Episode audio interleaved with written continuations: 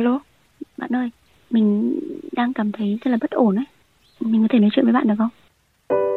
bố mẹ em luôn kiểu so sánh em với cả những bạn cùng lớp những bạn ở trong cùng một khu đấy là tại sao thành tích của người ta được thế này em lại không được hơn như thế à, lúc mà em nhận được kết quả gần nhất và kiểu em rất là suy sụp cái gì người ta không nói quá tam ba bận nhưng đến lần thứ bốn rồi thì em kiểu cảm giác khá là buồn khá là thất vọng và kiểu khá là hoang mang Xin chào, các bạn đang nghe podcast Bạn ổn không? Nơi bạn luôn luôn được lắng nghe. Chương trình có sự đồng hành của nhãn hàng Inat, thương hiệu liên kết với Hội Liên hiệp Phụ nữ để hỗ trợ các chị em bảo vệ bản thân, làm chủ cuộc sống. thực sự là rất là kiểm soát về ờ, định hướng của con cái ở đây chỉ có những ngày này ngày này ngày này Mày chỉ chọn được chọn những ngày này thôi chứ không được học kiến trúc lặp lại quá trình phản kháng rồi chấp nhận phản kháng rồi chấp nhận cái cảm giác sống của em bước vào cái giai đoạn tuổi xế chiều rồi Các bạn có thể tìm nghe Bạn ổn không trong chương mục podcast của báo Venice Press hoặc trên các nền tảng khác như Spotify, Apple Podcast hoặc Google Podcast. Hoặc nếu như bạn có những bất ổn cần được chia sẻ, hãy gửi thư về cho chúng tôi qua hòm thư podcast.venicepress.net để được lắng nghe và hỗ trợ nhé. Còn bây giờ hãy cùng đến với câu chuyện của ngày hôm nay. À, em 23 tuổi ạ. Thực ra thì ờ, trong gia đình em thì là một cái gia đình khá là truyền thống và khá là coi nặng về việc ờ, thành tích và việc học. Thế nên là từ nhỏ không chỉ em mà còn các anh chị em của em thì cũng bị chịu cái áp lực này. Và đặc biệt đến ờ, thời lúc của em thì so với anh chị của em thì em học khá là ổn hơn. Thế nên là bố mẹ em cũng đặt kỳ vọng cao hơn từ nhỏ thì uh, thành tích của em khá là tốt thế nên là bố mẹ em luôn yêu cầu là uh, thành tích đã tốt rồi nhưng mà còn có thể tốt hơn nữa. Thế nên là bố mẹ em luôn kiểu so sánh em với cả những bạn cùng lớp những bạn ở trong cùng một khu đấy là tại sao thành tích của người ta được thế này em lại không được hơn như thế.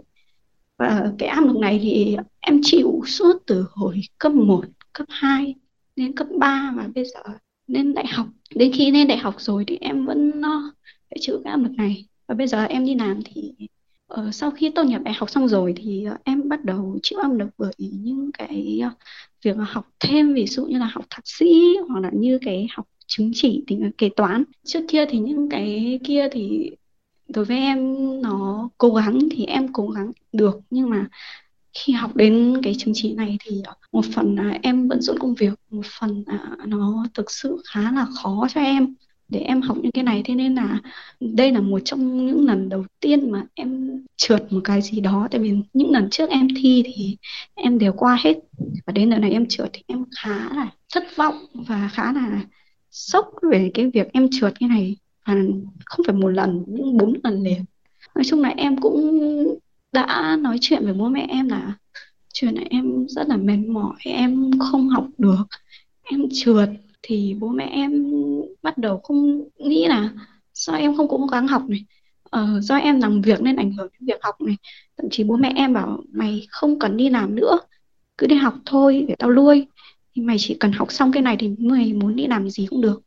Nhưng mà thực sự là em cũng không muốn chuyện đấy xảy ra tại vì bây giờ em cũng học xong rồi đi đến tuổi đi làm rồi mà việc đến tuổi đi làm không đi làm mà chỉ học thôi thì đối với em, cái việc này nó cảm giác nó không bình thường lắm đấy có nghĩa là bây giờ mình có năng lực tự chủ rồi thì mình cũng nên tự chủ chứ mình không nên sống dựa vào bố mẹ mà một khi sống dựa vào bố mẹ em thì em cảm thấy cái áp lực đấy nó còn tăng hơn so với việc em vừa đi làm vừa đi học. Thế nên là à, lúc mà em nhận được kết quả gần nhất và kiểu, em rất là suy sụp cái gì người ta không nói quá tam ba bận nhưng đến lần thứ bốn rồi thì em, kiểu, cảm giác khá là buồn, khá là thất vọng và, kiểu, khá là hoang mang, không nghĩ được gì cả chuyên ngành của em cũng là kế toán luôn.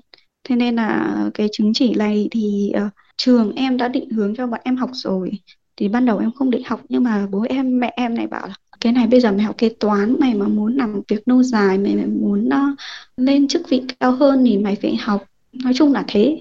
Với cảm nhận của em thì nó rất là khó. Tại vì là thường thì những người đi làm họ mới bắt đầu học và học chứng chỉ này liên quan, không chỉ liên quan đến phần kế toán của Việt Nam mà nó chủ yếu là liên quan đến phần kế toán quốc tế, là một phần mình còn học bằng tiếng Anh nữa. Tỷ lệ học được cái chứng chỉ này cũng khá là thấp có một số môn học tỷ lệ để qua một bài thi trong tổng số người thi chỉ khoảng 30% số người thi là đạt được kết quả qua thôi em cảm giác là một phần vì ban đầu em cũng không muốn học cái này nữa tại vì em cảm giác nó khá là áp lực nhưng sau thấy bố mẹ em tạo âm lực cho em phải học cái này rồi. Thì em bắt đầu học. Em cảm giác đến khi lúc em thi thì em khá tự tin. Nhưng mà đến khi xong rồi em lại nhận được một kết quả nó không như mình mong muốn thì nó là một sự hụt hẫng ấy. Bố mẹ em thì đặc biệt là bố em thì thực sự là rất là kiểm soát về ờ, định hướng của con cái thế nên là kể cả việc học kế toán hay là việc học chứng chỉ gì đó thì tất cả là đều là bố bố em đưa ra quyết định là em phải học cái đấy, chứ không phải do lựa chọn của em. Thực ra là trước thì em cũng không muốn học kế toán, thực sự là em muốn học ngành khác, không liên quan gì đến kinh tế cả. Nhưng mà bố mẹ em thì không cho em học cái ngành đấy, tại vì là nghĩ là ngành đấy không dành cho con gái con gái không học được ngành đấy. Ở kiến trúc thế nên là bố mẹ em đưa ra rất nhiều lựa chọn là đây chỉ có những ngành này ngành này ngành này. Mày chỉ chọn được, chọn những ngành này thôi chứ không được học kiến trúc.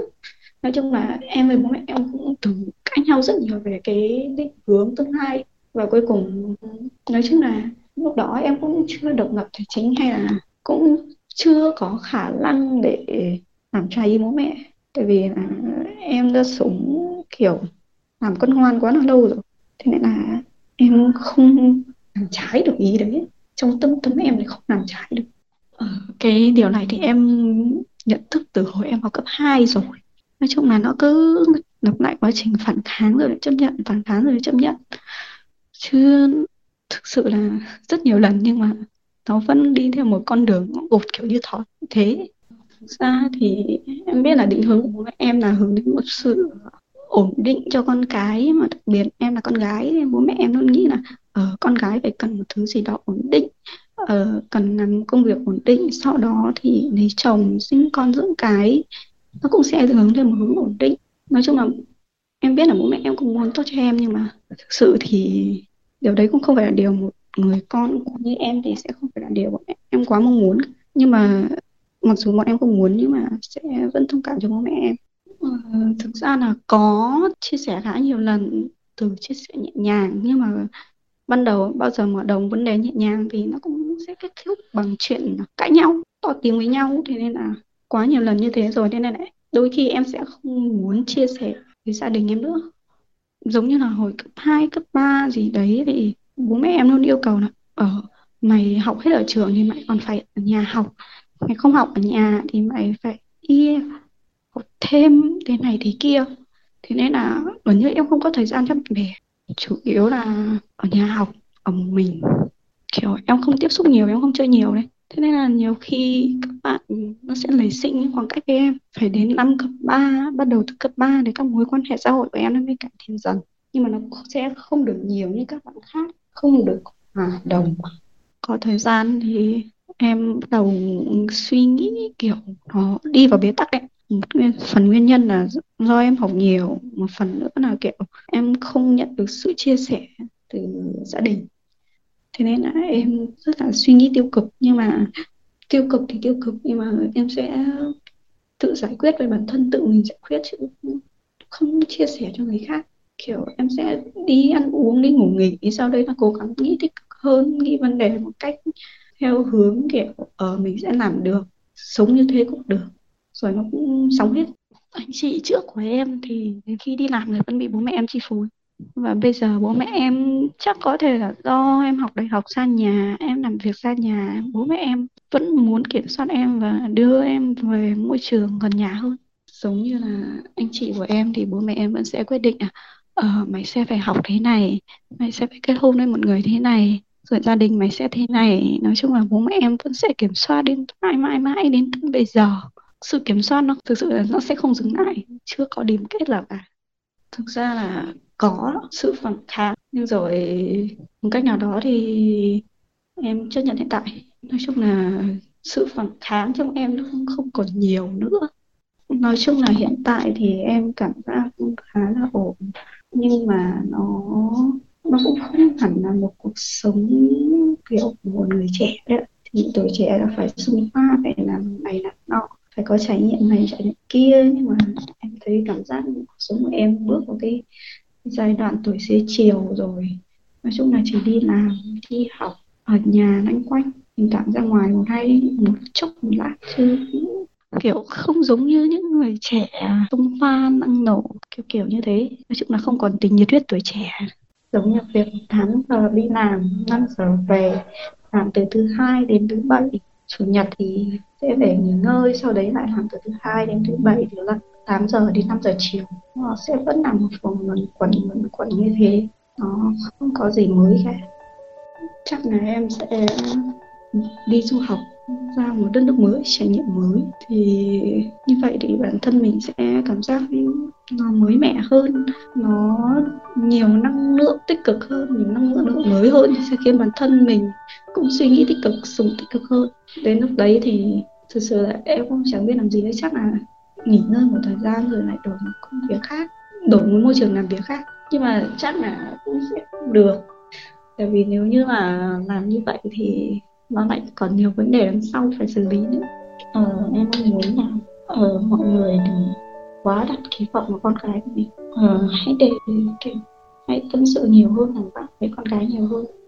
Để hiểu con cái mình muốn gì và thực sự là đừng đặt kỳ vọng vào con cái của mình. Hay nó nghĩ là con cái của mình đã làm tốt hết mức có thể rồi. Vâng, các bạn thân mến, kỳ vọng hay là đặt niềm tin vào một ai đó là điều vô cùng chính đáng. Nhưng mà để cho cái sự kỳ vọng đấy, cái niềm tin đấy trở thành áp lực và khiến cho người khác cảm thấy ngày càng mất đi sự tự chủ là một điều với mình thì rất là khủng khiếp. Đặc biệt là trong môi trường giáo dục và gia đình. Vì vậy mình nghĩ là với cái sự phát triển rất là nhanh của xã hội hiện đại và khoảng cách thế hệ nó lớn khủng khiếp như bây giờ thì À, dành thời gian để lắng nghe để chia sẻ để thấu hiểu lẫn nhau. Mình nghĩ đó là cách duy nhất và quan trọng nhất để mỗi người cho chúng ta có thể sống thoải mái với chính cá tính và chính con người của mình. Mình nghĩ là với bất kỳ một đứa trẻ nào trong quá trình lớn lên thì cũng rất là cần những điều như thế. Và các bạn thính giả thân mến, nếu như bạn đang gặp phải những bế tắc, những bất ổn cần được chia sẻ bạn cũng có thể gửi về cho chúng tôi qua hòm thư podcast a net để được chuyên gia của chương trình lắng nghe và hỗ trợ nhé. Dù đó là những vấn đề trong tình yêu, những gánh nặng cuộc sống, định kiến giới hay là những hạn định mà xã hội đã áp đặt lên từng độ tuổi, chúng tôi vẫn luôn ở đây để lắng nghe các bạn. Chương trình Bạn ổn không có sự đồng hành của INAT và Hội Liên hiệp Phụ nữ hỗ trợ nữ giới bảo vệ bản thân, làm chủ cuộc sống. Còn bây giờ thì Nguyễn Hằng xin phép được khép lại chương trình của chúng ta ngày hôm nay tại đây. Xin chào và hẹn gặp lại các bạn trong những chương trình sau.